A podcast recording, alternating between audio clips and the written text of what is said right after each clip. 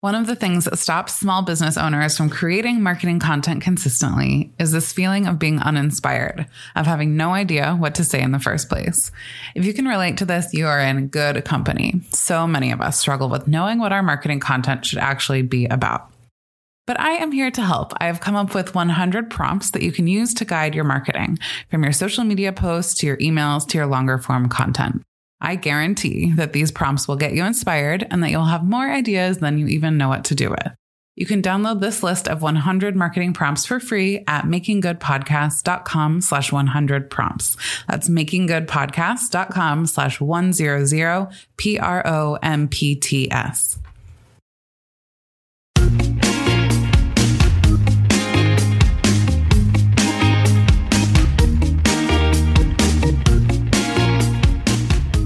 Welcome back to Making Good, the podcast for small businesses who want to make a big impact.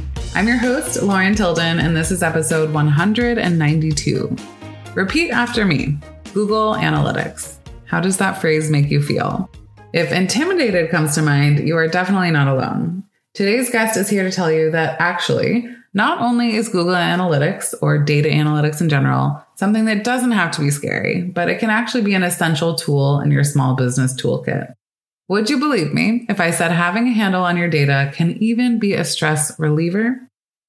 Aby Blum Sudds offers online business management services and products for visionary entrepreneurs who don't want to stress over the details. She primarily works with folks whose life circumstances, things like chronic illness or neurodivergence, mean they need their businesses to work for them in specific ways. To Aby, understanding and utilizing your data is one way to make life easier. It can even relieve some of the self doubt and imposter syndrome that can arise for business owners just starting out. I loved talking with Aby and I learned so much. No matter what life circumstance you find yourself in as a small business owner, there is so much gold to take away from this conversation. In this episode, we talked about how not to be overwhelmed by data analytics, the kinds of data that are relevant for small businesses to pay attention to, the benefit of tracking analytics, the change happening with Google Analytics, and what folks need to do. Aby's philosophy of data over drama, which I love, why it's important to detach your self worth from your business performance, and more. Don't forget to stay tuned till the end of the episode for this week's Small Biz Spotlight. This is going to be the last installment of this segment for a while while we collect more interviews, and this one is a gem. But first, here's my conversation with Aby. Aby, welcome to the podcast. Hi, Lauren. Thanks for having me. I'm so excited to have you. You are in that category of guests for the podcast of people whose expertise is so not mine that it's always really fun because I'm like, get to ask all the questions that I genuinely have. And, you know, I know my audience does too. So our zones of genius do not overlap, which is a fun a fun combo to have here. I'd love for you to just introduce. I gave you a little bit of an intro in the lead into this conversation, but I'd love for you to introduce yourself and your business. And like, you know, I kind of said, I referred to your zone of genius, but tell our audience what that is as well. Okay. Well, I am a systems coach and online business manager. I primarily work with visionary entrepreneurs who kind of need their businesses to work around all kinds of life stuff, um, things like chronic illness or neurodivergence. I've been helping people specifically with using statistics and analytics to answer questions and make decisions for over 10 years first as a sociology professor and now mm. as a data analyst for small business owners. That's part of what I do with my online business manager clients and with my students in some of my courses. It's so interesting the idea of like being a data analyst for a small business. And I think like this the size of businesses who often are listeners of this podcast tend to be like very small businesses. Like it's just them. Maybe they have a tiny, tiny team. Generally, it's pretty small. Mm-hmm. Um, what would you say to someone listening who is in that category who's like, okay, I'm too small to like have a data analyst or to spend a lot of effort thinking about data analytics? You know, that is one of the biggest myths that I hear every day. Mm-hmm. Um, the, the idea that data analytics are really just for big corporations or people with big budgets or big businesses, really established businesses. Data analytics can help any business, any business, especially if you're operating online and really even if you're not, you're generating some kind of data and that data mm-hmm. can be mm-hmm. used to tell you a lot about what's working and what's not working in your marketing and in your sales funnel and in your emails. It can, it can tell you so much about what's working and where you're wasting your time. So especially for small businesses. I think that this is especially important for um, small businesses and even more so for small business owners who just have a very, very limited amount of time. I know everyone has a limited amount of time, but sometimes you are one of those business owners who has kids and you know, I am neurodivergent. I live with multiple chronic illnesses. I probably have an even more limited time bank than some people do, or maybe not time, but energy. And mm-hmm. when it gets that limited, you have to be really selective about where you place your time and what you focus on, right? And right one of the amazing things that you can do with data is figure out where your time is best spent, what's actually getting you the closest to your goals or what's actually giving you the most impact to bring in the most sales, get you the most clients, grow your revenue the most. The, those numbers can tell you where to look for that if you know where to look. Mm-hmm. That's such a good point that in some ways data and analytics could maybe even more important for the smallest of businesses where you're wearing so many hats in your time maybe limited like a just because you're a small business owner wearing all the hats or b for another reason like you mentioned a couple just life circumstances that like that is a reason to especially think about considering this. We don't have extra people with extra time and like big budgets that like you know wasted time can really fit into. We have like the bare minimum most of the time. Exactly. For some of us more than others, even. So um, that's such an interesting point. I think someone listening who probably was very compelled by that answer and is like, okay, yes, I should be tracking my analytics. That doesn't change the fact that like the sheer volume of analytics that we have access to these days, like oh my gosh. any tool you use has a ton of numbers associated with it. Like I don't know. There's just just even myself as someone who I literally studied economics in college. I used to tutor econometrics. Numbers are not scary for me, but still I find myself like overwhelmed by the sheer amount of things I could be tracking and paying attention to. So how do you not be overwhelmed by the process of tracking analytics? This is such an important point, And especially since I'm talking about people who are probably already overwhelmed by things. Mm-hmm. And then I tell you, well, you should be doing this one more thing. that, yeah. that probably sounds terrifying. So yeah, how, how to not get overwhelmed by this especially like you said, there are so many numbers that you have access to. If you log into any of your dashboards, you're going to see so many different things. If you go and try to Google a list of the most important business metrics to pay attention to, every single list is going to be different and every mm-hmm. single list is going to have way too many options on it. So what I focus in on is points of conversion. And what I mean by that is if you look at any given sales funnel, you look at the point where a person passes from one phase of the sales funnel to the next phase. So I usually start by looking at traffic and whether or not the funnel is getting enough traffic to even tell anything about what's going on in the funnel. And then looking at how that traffic becomes a subscriber. So that conversion point, the, the rate of conversion from a visitor to a page, for instance, to a freebie opt in. That conversion rate is going to tell you whether or not you're on track, like how, whether or not you're getting enough of your traffic to convert. I want to say that the average that you're usually looking for with like a freebie opt in is around 20% the last I knew. Um, mm-hmm. Like that's that's kind of considered a good opt-in rate. So if you have a hundred people visiting your your opt-in freebie sign up page and you get 20 of those to actually sign up, that is a good rate of conversion. Mm-hmm. And figuring out those conversions, figuring out what that one point of conversion is for each step in your funnel. If you monitor those and they fall below the expected or the average good rate, then you know that there's something wrong with that particular point in your funnel. Does that make sense? Yeah.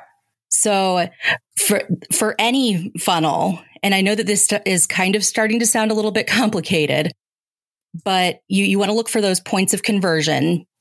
And one of the things that I've tried to do is make this really easy for business owners by putting it together in a cheat sheet that I'd love to give your audience as a gift. Um, yeah. I can definitely leave you the link for that so that they can download that. It helps walk you through which of the numbers you actually need in order to get those conversion rates at each point in your funnel so that mm-hmm. it boils it down to, I want to say like there are 10 metrics really that you should be paying attention to on like a monthly basis, maybe. Yeah. Not a hundred, just 10. And honestly, sometimes for some of my clients, I don't even look at things that often. We might look at things quarterly if they're feeling good about how it's going. I look at it more often if there is some kind of concern about their revenue or how many conversions they're getting, how many sales they're getting. But otherwise, it, I might even only look at it quarterly. That's such a good point. And I think like what the, from what you just described, the thing I want to underline is like, you're not talking about having to go into every single tool you're using and look at the dashboard and like analyze it. You're talking oh, no. about like pulling 10 different numbers from wherever that you need to get them. Like, okay, I need to figure out how many people came to this landing page. Or if it's an e-commerce site, how many people came to this product page or came to my homepage? So I know where to go to find that piece of information. I take that number, I plug it into the wherever I'm tracking it. So mm-hmm. it's not a matter of like doing this full analysis of every single platform you have and every like analytics tab on every different tool. It's a matter of like, okay, these are the 10 numbers I need to go find go log in, find them where you need them, pull them into that one place. And I think that's just like the idea of looking at something that has 10 numbers on it versus like the literally thousands of different numbers across your different tools that you may be using. That's right. just such a permission to like make it easy on yourself. Yeah, absolutely. That also can help with the overwhelm of trying to analyze because people like me can fall into a slightly different trap of overanalyzing everything and mm-hmm. thinking that everything is interesting and therefore everything must be important. Um, and it's really not. it's there. There are certain things that are important if you're trying to fix a certain issue, but you don't actually have to track them on an ongoing basis. Hmm. Yeah, it's such good permission. You have a philosophy that we talked about in email a little bit that I am so looking forward to hearing more about. And that is the concept of data over drama. Could you explain this? Absolutely. Data over drama is a phrase that one of my business coaches shared with me. It is something that she says over and over again when she's working with people. And it resonated with me so much because it fits exactly what I needed to hear mm-hmm. and what I think a lot of people need to hear that whenever you are working in your business, you need to keep a data over drama mindset, meaning that you need to keep a mindset that is looking at the data and looking at what it can tell you, seeing the story reading the story that it can tell you about what's working and what's not, as opposed to a drama mindset might be you, you know what? The, i think the best way for me to explain this might be to give an example. Yeah. So let's say you just had a brand new launch for a product that you are super excited about and you are so excited to share it with your audience and you had a goal of getting I don't know, let's say 20 sales for this very first launch. And you got five. So the drama mindset might be, oh, I only got five sales. My offer wasn't interesting. I'm not interesting. I'm terrible at this. I'm a bad salesperson and on and on and on, right? All of the bad spiraling thoughts about right. you as a person and your capabilities and all of those things. But if you take a data mindset over that, then you look at it and say, okay, I got five sales. How much traffic did I actually drive to my sales page? How much, how much traffic did I actually get in front of this offer? How many eyeballs saw this offer? And if you got five sales and you got 100 people to look at that offer, that means that you had a 5% conversion rate. And for a digital product, that's amazing. Like the, mm um, I think the average physical product also. Yeah. Yeah. For anything being sold by a sales page. It, it is different if you're selling something like through a sales call, like, um, higher level coaching and things like that. If you're selling it through a sales call, that actually has a higher conversion rate because there's that extra touch.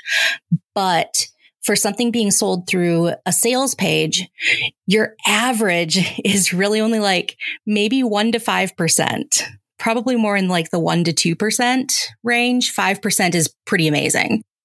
So if you look at it like that, then the the story that the data is telling you is that you were able to drive enough traffic to make five sales and the fact that you made those five sales means that things like your copy is probably on point. Your sales page is probably really good. It like it's resonating with people. Like all of those things are working. And so the only thing that you have to do in order to make it better next time is figure out how to drive more traffic. And I'm not going to say that that's easy because that's one of the things mm-hmm. that I mm-hmm. struggle with is the driving traffic part. But you But you know what to do. Yeah, you can see where the problem is and it has nothing to do with you as a person. Mm-hmm. So when I say data over drama mindset, that's what I'm getting at is looking at what's actually going on beyond the very unlikely scenario that you are not good at your job or nobody likes you, even if mm-hmm. those are mm-hmm. the like voices in your head telling yeah. you things like that. Yeah, and this kind of starts to touch on another thing that I know we wanted to talk about, which is the idea of detaching your personal self worth from how your business is doing. This is something I think so many of us, and I certainly relate to this idea of like, I feel really great when things are going really well. And then when maybe I'm having a little rougher point business wise, that can really bring me down, like in all ways and oh, around absolutely. my whole life. So do you have any thoughts on like just this idea in general? And then also like maybe any tips for how to how to detach a little bit? I yeah it this is such a big thing for me as well. I let's see what was i, I just going to say? I was I, I was going to say I have ADHD and therefore I forget what I'm going to say. Um, so along with that ADHD comes something called rejection sensitive dysphoria. I think a lot of people have heard of this by now that kind of gut punch that comes anytime you have any kind of perceived um failure or yeah any any kind of perceived failure any kind of perceived rejection mm-hmm. it, it's like that that punch to the gut that's like suddenly everything in your life is awful because one little thing went wrong. right. Yeah, all and, or nothing. yeah, exactly. And so it's very easy to fall into that trap of, well, I didn't succeed at this thing that I've tried right away. and mm-hmm. like I was so excited about it and it didn't work it's so easy to think that it didn't work because of you or because of something that you did or didn't do that that had some kind of moral basis and it it doesn't mm-hmm. that's that's one of the things that i love about data so much and i guess that this is probably my big tip is unsurprisingly rely on your data. yeah. When when you start to feel like this, go to your data because your data is going to tell you the truth. Numbers don't lie. Our interpretations about them can, so we have to be mm-hmm. careful about that. But numbers don't lie. So if you are feeling like you are awful at what you do because something didn't go quite like you wanted it to, if you go and look at the data, the data is going to tell you that most likely you are good at what you do. There's mm-hmm. just something that needs to be adjusted. Right. And being able to do that, being able to look at that additional evidence that it's not you, it, it, at least helps me. I, I, guess I don't know how much data helps other people with how they feel about themselves, but mm-hmm. statistics have always helped me feel better about myself for some reason. Yeah. Yeah. No, I think that's great advice. I think for me, just like coming from a different perspective, I'll just say that like what has been helpful to me in these moments of like things feel hard or I'm feeling discouraged because something didn't go the way I wanted it to. I, and actually I use this not just in my personal, like not just in business life, but like in my personal life all the time. Um, I just remind myself that almost always like we're doing the best we can, you know? Yes. Like whatever happened, I was, I did the best thing I could and I knew how to do in the moment or like I did what I felt like I needed to do in the moment to like take care of myself or like something else. So that's kind of the the refrain that I always have going through my head. Even right now, like we were just chatting before we hit record about some like drama I'm having with my dog and my kid. And what I'm reminding myself, even with my dog who's like not been on her best behavior, is like she's doing the best she can, you know, like she's she's doing the best she can in the moment. And like it just helps me have empathy for her. I do this with people in my life and I do this for myself as much as I can. Like when, when I'm feeling upset about something or regret or like kind of like being hard on myself, which happens all the time in business, probably for most people listening. yes. What is most helpful to me is always to just remind myself that like I did the best I could and that I knew how to do in the moment. I'm sure I can learn something from this, but like you know, just having that compassion, I think is really important too. It is. That is so important. And I think it's a lot easier for us to do it for other people, honestly, than it is for ourselves. Mm-hmm. But it's mm-hmm. so important for us to do it for ourselves too. Yeah. It is it is hard, but I, I feel like it's a practice. Like I've gotten a lot better at it. Yes. And just like just reminding myself to do it. I'm like, okay, you know, like that thing didn't go as I wanted, but like I did the best I could and that I knew how to in the moment. Now I've learned some things and I'll do a little bit different next time. Mm-hmm. And I guess that brings us back to data is like one thing I like doing after any kind of launch or trying new thing is like to do a bit of a debrief, which is really data driven most of the time where you're like, you know, how did it go? What went well? What didn't go well? How many people signed up? How many people converted? And just like looking at everything and being able to, you know, take a little bit of space, look at the data, look at the numbers, like you say, and like really understand what happened and not just have that like emotional reaction to it. You can figure out what to do differently next time and like kind of let yourself move on. Yeah, exactly.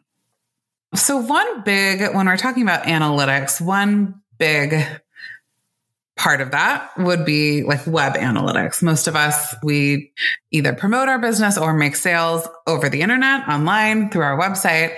And with tracking website performance, the tool that most people, I would say listening probably use, if anything for that is Google Analytics. There is a big change happening, like has just happened actually with Google Analytics. I'd love for just like, let's talk about Google Analytics a little bit. Before we talk about the big change happening, what is it? Why should people consider using it? Any tips on like just for from like the absolute beginner's perspective, what is Google Analytics and why is it something we should consider paying attention to?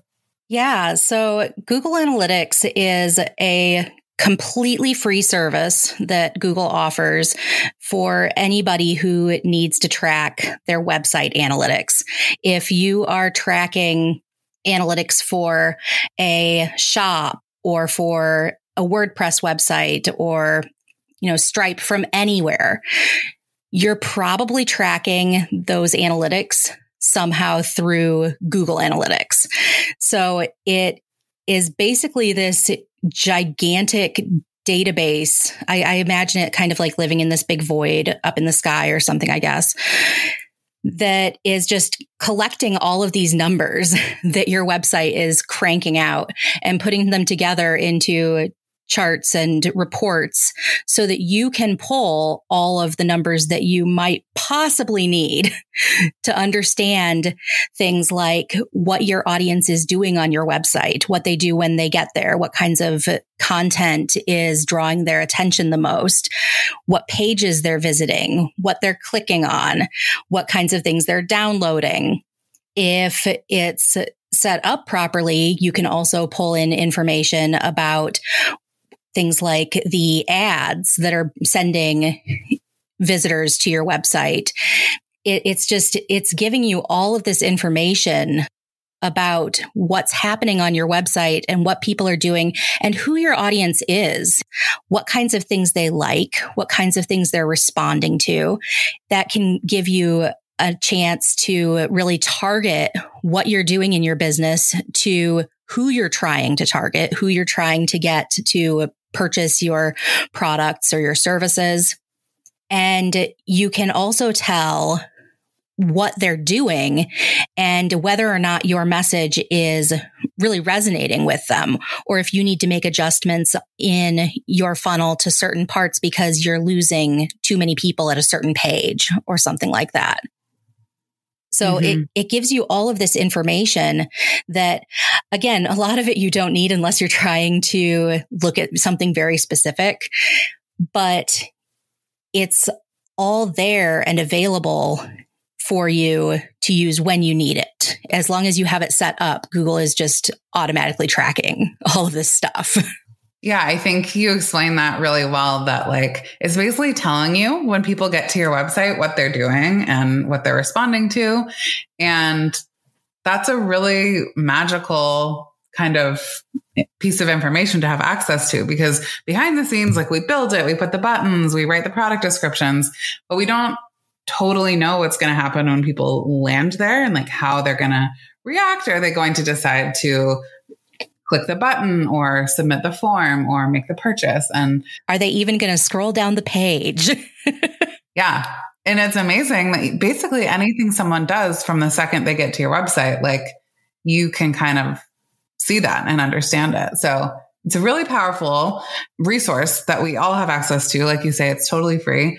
Um, you know, I think this kind of brings us back a little bit to like the overwhelm conversation where like even myself, again, as someone who like is very numbers friendly, it's in my background. I've done a lot of numbers stuff. I'm still even overwhelmed when I log into Google Analytics and I'm like, ah, like what's going on here? Yes. Uh, any any like additional things to say about like someone maybe just starting out or who has Google Analytics set up but is like, you know, doesn't really go in there because it's overwhelming? Like what would you say there? You know, it it really is. It can be very overwhelming. I guess one of the things that I would say is that the new version that they released, they originally released it in um, 2020, and it's now the only version. So if you go there now, this is the only version that you will get access to if you're signing up new now. But they have simplified things a lot from what it used to be. And they've tried to break it down so that you can look at what your business goal is. And they try to just give you some graphs and some data that is useful for those goals. Now, what I will say is that I think it's still too complicated. so mm-hmm. if, if somebody is really interested in getting into this, this is one of the things that I um, work on with people with my clients is designing some custom dashboards and things like that. And I'm I'm really excited. I, I, hope that it's okay that I share this. Actually, I forgot to ask, but of course, yeah. Um, I'm I'm launching a course on how to use Google Analytics for like as we're recording this. So by the time it's live, that course will probably be available for people. Amazing. And the whole idea behind this course that I'm putting together is to try and make this really super simple, walking people step by step through exactly how to set up their account so that it's going to collect all of the information that they need, even if they don't need it all right now. And then showing people exactly what to look at depending on what their business goal is and how to interpret those numbers and what to do with those numbers once they have them. Mm-hmm. So I'm working on that right now and I would absolutely love to be able to share that with yeah. your audience as well. If Yeah, we'll make sure that that's in the show notes when awesome. this episode comes out. Yeah. And yeah. I'll, I'll also be emailing my email list about it. So if you do sign up for that minimal metrics cheat sheet, I'll also be sending more information about it as it comes out. Amazing. So you've talked about this a little bit, but maybe just to be a little bit more um, in depth about this, like there is a big change that's kind of just happened with Google Analytics, and it's moving from Universal Analytics to Google Analytics 4 do people who have already installed Google Analytics, whether or not they're using it or not, like, do they need to do anything? If so, what? And if someone's brand new to Google Analytics, how do they get set up? If you already have it installed, there really isn't anything else that you need to do right now. If you did have universal analytics, it is important to keep in mind that any of the data that was collected under Universal Analytics didn't transfer over into the new version. So right now, you know, they they completely retired Universal Analytics on July 1st. So on July 1st, all of the data started going into Google Analytics 4. Before that, it was kind of going into both. And so if you want to be able to compare data from, let's say, 2020 or 2022 before Universal Analytics was retired. You're going to want to go in and save any of the data that you might want to look at. And that doesn't have to be super complicated, really. I think the only things that I've saved are some of my traffic details for like one year before the mm-hmm. retirement date. Because the reason that I say this is that that information is only going to be available through the end of this year. Those, those old numbers in okay. Universal Analytics are only going to be available through the end of this year, six months from July 1st. So after that, the only thing that you'll be able to get to at all is the data going into Google Analytics 4. Um, okay. Again, the only reason that that would be important is for comparison's sake. It's, it's really not an urgent, like you need to drop everything you're doing in your business right now and go do this. no, it's, it's not that deep. but if you want to be able to look at last year's data and say, well, this was a really busy time in our year and we want to be able to prepare for that this year. Having just a year's worth of traffic data for, let's say, your major sales pages and your major opt in pages if you have freebies having that information is going to be about all you really need to keep a hold of if you need to keep a hold of anything, honestly. Mm-hmm. If you are just getting started though, when you go to Google Analytics, it's automatically going to have you set up a GA4 property. That that's just the kind of account that you're going to get now. And okay. as long as you had an account during the transition, I'm I'm pretty sure I, I don't think I'm making this up, but I'm pretty sure that they just kind of automatically made everybody a Google Analytics 4 account at one point if you didn't already do it yourself manually. Mm-hmm. Okay. So there really shouldn't be anything else that you need to do beyond that. So, not as overwhelming as maybe we might have felt it was going to be. I hope not. I always feel like the the way that things are coming out of my mouth makes them sound really complicated. So I no. I hope that no, I hope that I am getting it across that it's really not. Yeah, it's like save the stuff you think you might want to compare again in the future and like just let other stuff go. You don't, you yeah. know, it's kind of like digital minimalism, practicing digital minimalism yes. a, a little bit. I, yeah, I can tell you right now, you are not going to care a year from now what your bounce rates were today. Yeah. Like you're not going to care. Mm-hmm. You're going to care about like the number of sales that you made and the no- amount of traffic. You're going to care about those conversions yeah. and how they're measuring up against next year. Right. Important perspective. Okay. Well, this has been so much fun. I am thrilled to share this with my audience to kind of help take some of the overwhelm and the stress out of the idea of analytics and really to kind of encourage them to take a new perspective around analytics as it's instead of something extra to add to your plate as something that can actually help you take things off your plate. I think that's a really important perspective shift that if folks are really listening, hopefully they have received the way that I have. So I am so grateful for your expertise and everything you shared. I want to ask you some of the questions that I get to ask all of the guests that I have on my podcast. And the first one is How do you approach doing good through your small business? Yeah, um, that's actually one of the reasons that I was really excited to come on this podcast is Yay! your entire focus on doing good. Um, I mentioned before that I am a neurodivergent entrepreneur. I'm living with multiple chronic illnesses. And my mission really is to help simplify running a business, especially for people who identify as neurodivergent or belong to other marginalized communities so that they can build something for themselves. You know, mm-hmm. I I didn't really get into the whole online business world until after I had my daughter almost seven years ago now. And pretty much everything fell apart. I, I developed those chronic illnesses, or maybe they got bad enough that I suddenly noticed them. I don't know. Mm. But everything kind of fell apart and I really needed something for myself. I wasn't able to work outside of the home anymore for a very long time. I'm still not to a certain extent. And I, I really needed something that wasn't just me being mom. I needed something that was for myself. And mm-hmm. so I started to try to build this thing.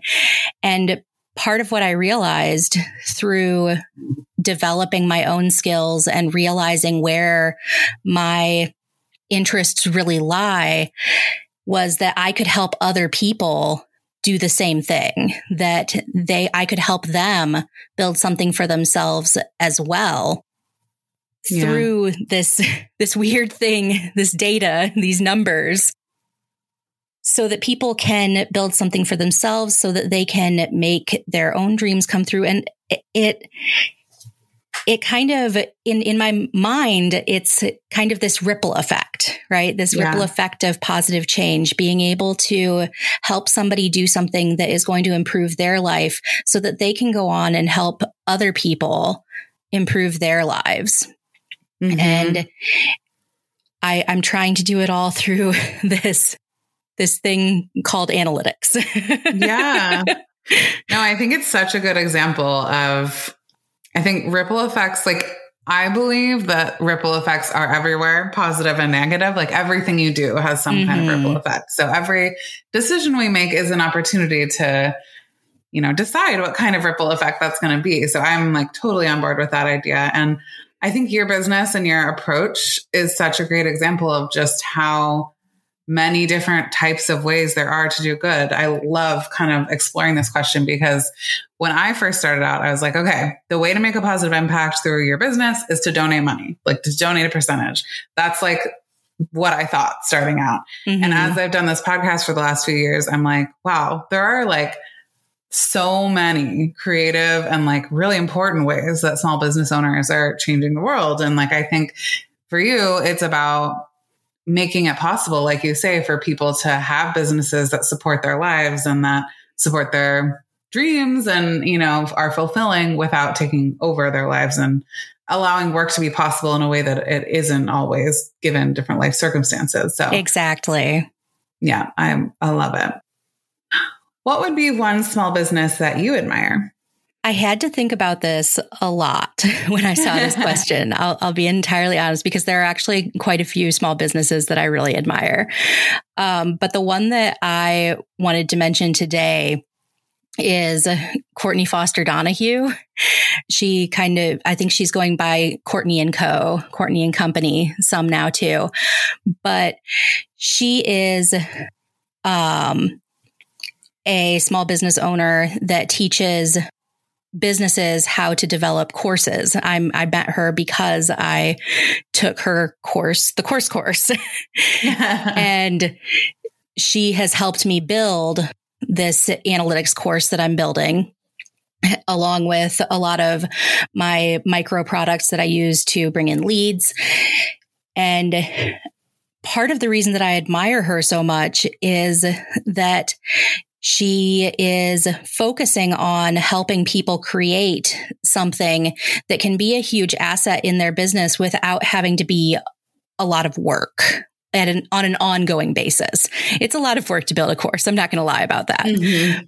But once you have things in place, especially since she's also a huge advocate for things like evergreen funnels, the whole idea is building a business that can kind of run without you having to be constantly in it so that you're able to still live your life or you're able to in my case get sick or yeah. whatever so that you it, it, this is part of the reason that I admire her so much is that her values align so well with mine, I guess. Love it. I love that. I will make sure to link up to her. And, you know, I think while we do have probably two thirds of the listeners, possibly even three quarters are product based business owners, mm-hmm. that doesn't mean that something like a course is not open to you. Actually, like a lot of product based business owners teach live workshops of like, here's how to do the craft that I do. Absolutely. If you can teach it in person, you can teach it online. So yeah, we'll definitely link up to that. And abs- she sounds really awesome. Yeah, highly recommended. Cool. Um, what would be a book that you would recommend? So, again, I had to kind of think about this. I know it's hard. I love books. I love books so much, and it's it's been kind of my lifelong dream to have like the Belle um, library, you know, Beauty yes. and the Beast library. But um, the book that I've actually been listening to recently, I, I haven't even finished it yet. And I, I've already started talking to people about it because I love it so much is We Should All Be Millionaires by Rachel yes. Rodgers. Have you heard of this one? Yes. So good. It is absolutely amazing. Her, her perspective of the fact that women should be women should be millionaires specifically, especially women of color. She's especially talking about her own experience and the the idea that we should all be able to have a life that isn't restrained by a worry about whether or not we can pay our bills. Yeah. And I, I think that one of the big things that kind of changed in my mind was when she actually did the math near the beginning. This is this is like in one I think the first or second chapter that she actually does the math.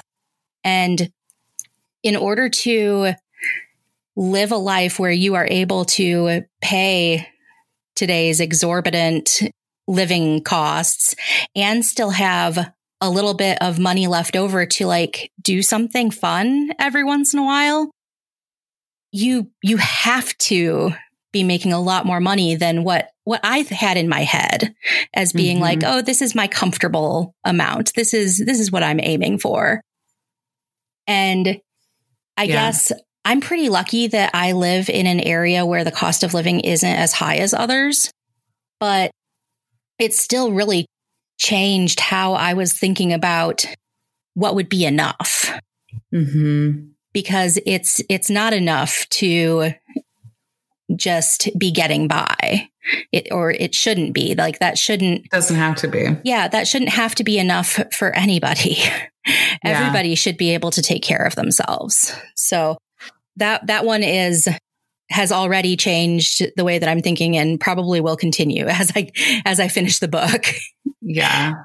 So good. And I think another thing I took away from it was just kind of removing the idea of like shame around making money. I think yes. a lot of people who listen to this podcast are like, you know, not, I don't want to use the word do gooders, but like people who want to do right by the environment and by the people around them and their communities. And I think sometimes we can be like, oh, if I'm making a lot of money, like, I don't know, there's some kind of like bad that goes with that somehow like greedy or I don't know. There's all these words and associations that we have. And her point is like when women and people of color and queer people make money, like we do good things with it generally. Yeah. so like it's good for everyone when we thrive. But the people that get the most press coverage are the white cis males that mm-hmm. are shooting rockets into space for funsies. Mm-hmm. Mm-hmm. Yeah. I think that that's part of why it's it's kind of hard to wrap your mind around it, like making a lot of money and being able to do good with it because not everybody does. Right. and and I think I saw a really interesting infographic about this a few years ago. Like the people that we see in the news a lot of the times, like the really wealthy men shooting rockets into space for fun, for example, like they are not millionaires, they are billionaires. And the yeah. difference between a millionaire and a billionaire is so unbelievably like they are not in the same universe. And I agree that like billionaires should not exist. Like I don't think that it's right that some people have billions of dollars while other people can't eat, you know? No, um, but, but the difference between a millionaire, like you are not you are not in that same universe if you're a millionaire you know it's not wrong in the same way to me that like the fact that billionaires exist to me exactly. is a little bit wrong exactly so, yeah I digress, but great, great, great recommendation. As you can tell, I'm also all about it. And if you haven't read it, um, it, obviously it'll be linked in the show notes, but it's really, really worth a read for anyone. Aby, this has been so much fun. I can't wait to share this with my audience. I'd love for you to share where folks can connect with you and find you online, follow your your different developments in your business and your life. Um, and if you want, like, we'll have it linked in the show notes. But if you have a link you just want to read out to that cheat sheet you mentioned, feel free to do that. Yeah. So the main place to find me online is my website, abyblumsudds.com. That's A B Y B L U M S U D D S. I spell my name a little weird, so I always like to spell it out. And to get to that cheat sheet, if you just add a slash on the end and one word, all lowercase cheat sheet, no spaces, you'll get straight to the landing page where you can sign up for it and it'll get sent to your email. Other than that, I occasionally post things on places like Facebook and Instagram. I have a YouTube channel, although I believe that everything on YouTube is available on my blog as well. So awesome. I don't put up content super often, but I do put up things. I, I, like to put out free resources when I can, when I have time to do them. And yeah, the, the best place to find me is probably on my website and through my mailing list. I send my followers a lot more stuff than, than I post on social. Love it. Yes. And I'm looking at your website right now and I just love this. You say, in other words, I'm the person who's about to make your life a whole lot easier. I love that. And I yeah, everyone interested in that from a systems and data perspective, definitely go check out Aby and the resources and sign up for her email list. Um, Aby, thank you so much for being here. I have loved this conversation. I can't wait to listen back to it. I love listening back to my interviews so I can like not be worried about talking and just listen. Um, I think you've shared so much gold here and such an important perspective shift on data that I think could be of so much use to everyone listening. So thank you so much. Yeah, thank you for having me. I've had a lot of fun talking to you. So there you have it, my interview with Aby Blum Sudds. I love her data over drama approach to analytics. So, so good. I super encourage everyone listening to check out Aby's free minimal metrics cheat sheet, which is linked in the show notes. And keep an eye out for her course, which at the time of this recording is still cooking, but should be ready soon. If you want to learn more about Aby and see if her services are right for you, you can find links to her website as well as everything else mentioned in this episode at makinggoodpodcast.com slash 192.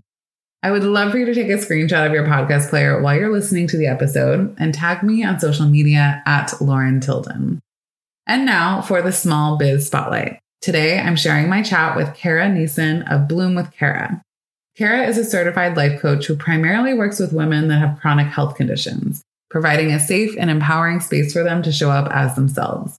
It was so awesome to learn about Cara's path to the work that she does and hear her perspective as a brand new entrepreneur. Also, pairing this conversation with my interview with Aby was a total coincidence, and I love both of these women's focus on working with women that can use a little extra support as they navigate through life. Here is my interview with Cara. Hey, Cara, welcome to the podcast. Thanks, Lauren. Thanks for having me. I am so excited to have you and to get to hear a little bit more about your business and um, what you're creating, because I know it's like a very exciting early days for you. So let's just start there. For anyone listening who does not know you, could you share what your business is or what you're creating right now, and um, you know what what you're really excited about, what lights you up with all of that? Yes, thank you so much for having me. So, my business is uh, based on, you know, coaching foundation and girls empowerment. And so, what that people always ask, like, what does empowerment mean? So, there's different topics that I talk about from self esteem to self love, and really just hosting those spaces for girls and women now to come into and have like a space where they could talk and, and feel safe with that and share with others and my business really is coaching. So, coaching women on mindset and those that have chronic, uh, invisible chronic conditions and really helping their mindset because I was there before where I had no support. I didn't know where to go. And getting into this space, I felt like I had to give back and I had a call to give back. That's kind of mm-hmm. what I, I do. I do a lot of one on one coaching and also hold group workshops in the Los Angeles area and also virtually as well. Amazing. And you kind of touched on this a little bit already, but what made you start your business? I know there's maybe a personal story here. So, whatever you want to share, what is the kind of origin story? Yes, thank you so much for that asking that question. So I think for me I was just seeing, you know, on social media all the time and I was thinking, okay, if they could do this and I can do this, like why not me? And I've always had like this like nudge that's been saying like start your own business, do your own thing, make it your own. And I just really had to step into that and really let go of any fears and blocks that I had. And once I said yes to myself, more doors have opened for me. So I think mm-hmm. really just, you know, we may feel like, oh, someone else is already doing this work, but everyone's voice is unique. So I really just mm-hmm. wanted to support those who may need like an extra cheerleader or extra support on their healing journey and empowerment as well. Yeah. I, I bet that the skills you have like as a coach and someone who does empowering work i bet that's been really helpful even just for yourself as you go through this process because i know one thing that i've experienced and so many other small business owners i've worked with is just like it's very hard mentally to start a business and to, to run your own business like it takes so much courage and just like resilience and willingness to keep going, even when you're not seeing the results right away. So I wonder if just do you have anything to say on that concept of like, how has your skill set as like a coach helped you in the process of starting your own business?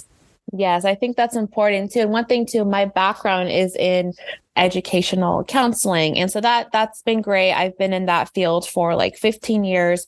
So I'm like I want something new with the pandemic and I think being a coach, you learn those skills like in coaching school. And then I've had to learn them on my own day to day. So having to apply those skills in my life, I feel like I'm able to help others with their mindset and then empowerment as well with with whatever they're going through. Um, what is your favorite thing to do in your business? My favorite thing right now, because it's constantly changing, is to I guess, partner with other women in the industry. So, for example, this past week, my friend and I hosted a mother's daughter workshop because Mother's Day is coming up. So, we had, it was our first time. We were both like, we had the all these ideas and we're like let's just do this. And so we did it and it turned out amazing. We did power and craft with them. We did like a partner yoga. We did meditation with them. And some of the girls in the beginning were looking at us like no, I don't want to do this. And at the end, they were so happy and they were mm. smiling. So I think just seeing that small change in like two hours is amazing. Um, that's what I love to do. I love to be in community with others and really sharing my passions and talents and really making a bigger impact um, on the world together. Mm-hmm. Yeah, that's such a great example of how, like you say, even like a couple hours can make such an impact. Yes, yes. What piece of advice would you share with other small business owners? Yes, I love that question because I never thought I would be a small business owner. I'm still in the process. But I think really, if you have something that's like telling you that you want to do this, don't ignore it. Like try to act on it and just really find the support from others because, like I shared earlier, once you start saying yes to yourself, then other people are going to see that and they're going to want to kind of just be around you and be in that space. I think it's just important to honor honor yourself, really. Yeah. Love. What would be your favorite small business book, podcast, or resource? So I was talking to Lauren about this before, but really making good happen. That's how I found Lauren was through Apple Podcasts. Like I was literally searching because I don't have a marketing background. I'm like, marketing is not my thing so I was searching like marketing small business and I found her podcast and absolutely loved it. So I think that's one of my favorite resources. Um, and I kind of go on social media, but I I don't want to overwhelm myself too much. So I pick intentional resources. So like the podcast, I really feel like for me, I can't focus on something for a long time. So I get that message like in a like a show mm-hmm. um, an episode. So it's really helpful for me to have like those small like classes pretty much. Mm-hmm. Um, yeah. Amazing. Yeah. Okay. Before I ask you where everyone can connect with you and find you and, you know, become part of your universe, I have loved having you as a member of Making Good Happen. You've been a member for a few months now, and it's been so cool to learn about your business and everything that you're building. I would love to just find out, like, what it sounds like you learned about me through the main public podcast, but mm-hmm. why did you decide to join Making Good Happen? And what is your favorite part about being a member? Yes. I think, like I mentioned before, community is very important to me. So, you know, you can you can go on YouTube, you can go on a podcast, you can do that. But for me, with making good happen, I think it's really the community and also Lauren. It's just like everyone, if you have a question or something, they're there and like there's no stupid question. Like I feel like, oh, I don't want to ask this question, but everyone's there learning together. And I think to me, it's the community and just having that support and learning from others. Yeah, the community is really magical. Yes. Um, okay, last question. Who would you recommend making good happen to specifically? I think I would say I'm not going to say everyone because it's not going to be for everyone. I think if you're, you know, have a small business and you really are looking to make an impact on the world, whether you're making something or you have something to offer, then that's for you. I think you you'll get a lot out of it and if you're if you have a goal or a dream of having your own business, I think it's a really great place to start without feeling, you know, so overwhelmed. And again, the community and all the trainings that we have, like the classes, I love learning. So without having to go back to school, this is my time to like learn. Because I could go back to school, but I don't want to do that. I don't want to sit in a classroom. Like I don't do well in that type of environment. So this environment, you go at your own pace. We have like our member meetups. So if you're really looking for for that, I think it's for everyone who's kind of looking to do that for themselves. Amazing. Okay, Cara, this has been so fun. Tell Yay. everyone where they can learn about you and your work and get connected with you online, all the things. Yes, thank you. So I'm doing a couple um working on a newsletter and I actually learned about Substack from Lauren. So I'm kind of mm-hmm. working on my Substack. So I don't have a name yet, but I'm most active right now on Instagram until I get my website going. I'm not, you know, so like with the technology, but I, am getting there. So at, at Instagram, it's Bloom with Cara. So like bloom like a flower with Cara. My name's C A R A, and I'm there DM me, reach out. I'll have my offerings on there. And when my newsletter is launched, hopefully um, you will be the first to know about it because it's coming yeah. soon.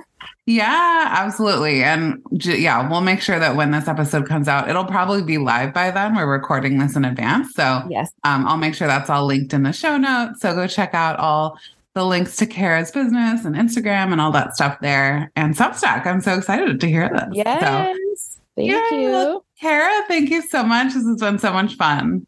Thank you, Lauren. I appreciate it. Thank you, everybody, for listening.